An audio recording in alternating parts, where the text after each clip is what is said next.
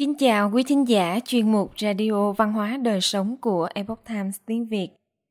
Hôm nay, chúng tôi hân hạnh gửi đến quý vị bài viết Bí ẩn y học, trẻ sinh non giảm trong thời kỳ dịch bệnh ở Canada và nhiều nước khác. Bài viết do quý vị thực hiện và Lâm Mộc biên dịch. Mời quý vị cùng lắng nghe. Các nhà khoa học Canada đang cố gắng tìm lời giải cho một bí ẩn y học trong đại dịch viêm phổi Trung Cộng COVID-19. Số lượng trẻ sinh non ở nhiều nơi đã giảm. Kể từ khi bắt đầu xảy ra đại dịch cho tới nay, một số bệnh viện ở Canada nhận thấy rằng số bà mẹ sinh con thiếu tháng đã giảm đáng kể. Ví dụ, thành phố Calgary báo cáo số trẻ sinh non giảm 37%, Edmonton giảm 20%, Ottawa giảm 30% và Halifax giảm 80%. Điều này thật đáng ngạc nhiên. John Dolin, một bác sĩ sơ sinh tại Bệnh viện Bà Mẹ và Trẻ Em IWK ở Halifax nói với CTV rằng Ban đầu chúng tôi nghĩ rằng với áp lực lớn hơn từ đại dịch sẽ khiến tình hình trở nên tồi tệ hơn chứ không phải tốt hơn. Hiện tượng này không chỉ xuất hiện ở Canada Số trẻ sinh non ở Đan Mạch đã giảm gần 90%. Số trẻ sơ sinh nhẹ cân ở Ireland đã giảm 70%. Tại Hoa Kỳ và Úc, số trẻ sinh non cũng cho thấy có xu hướng giảm. Tuy nhiên, không có báo cáo tương tự ở Montreal và London.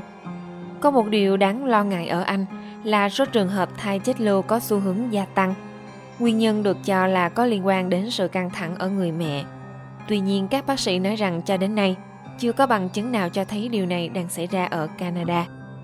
Một nghiên cứu quốc tế do một nhóm các nhà nghiên cứu từ Đại học Manitoba dẫn đầu hy vọng sẽ giải thích được liệu sự nguy hiểm các trường hợp trẻ sinh non có liên quan đến những thay đổi trong sinh hoạt của người dân trong thời kỳ đại dịch hay không, và từ đó tăng cường sức khỏe của trẻ sơ sinh và sinh đủ tháng. Sinh non là nguyên nhân gây tử vong hàng đầu ở trẻ sơ sinh trên toàn thế giới – nó làm tăng nguy cơ trẻ sơ sinh bị bại não, mất thị lực và suy giảm thính lực. Nhưng tới nay các bác sĩ vẫn chưa có được hiểu biết đầy đủ về các nguyên nhân dẫn đến sinh non. Mỗi năm, Canada có khoảng 3.100 trẻ sinh non. Các nhà nghiên cứu có kế hoạch khảo sát ở 19 quốc gia và tuyển dụng hàng chục bác sĩ để nghiên cứu số liệu thống kê về khả năng sinh sản. Mặc dù nghiên cứu liên quan vẫn còn ở giai đoạn đầu, nhưng ông John Dolin cho biết trong thời kỳ dịch bệnh, mọi người đã không còn quá vội vàng và nhịp sống hàng ngày cũng chậm lại. Có lẽ công việc và lối sống chậm đã phát huy tác dụng. Các nhà nghiên cứu Canada khác lại nhìn nhận rằng điều này có thể liên quan đến việc phòng chống dịch tại nhà của các thai phụ trong thời kỳ dịch bệnh, giúp giảm tiếp xúc với ô nhiễm không khí cũng như các nguồn lây nhiễm khác. Các nhà nghiên cứu tại bệnh viện Mount Sinai ở Toronto cũng đang tiến hành nghiên cứu so sánh tất cả những đứa trẻ sơ sinh ở Ontario từ tháng 3 đến tháng 6 năm nay với những đứa trẻ sinh ra trong 10 đến 15 năm qua. Quý thính giả thân mến, chuyên mục Radio Văn hóa Đời Sống của Epoch Times tiếng Việt đến đây là hết. Để đọc các bài viết khác của chúng tôi, quý vị có thể truy cập vào trang web epochtimesviet.com. Cảm ơn quý vị đã lắng nghe, quan tâm và đăng ký kênh. Xin chào tạm biệt và hẹn gặp lại quý vị trong chương trình lần sau.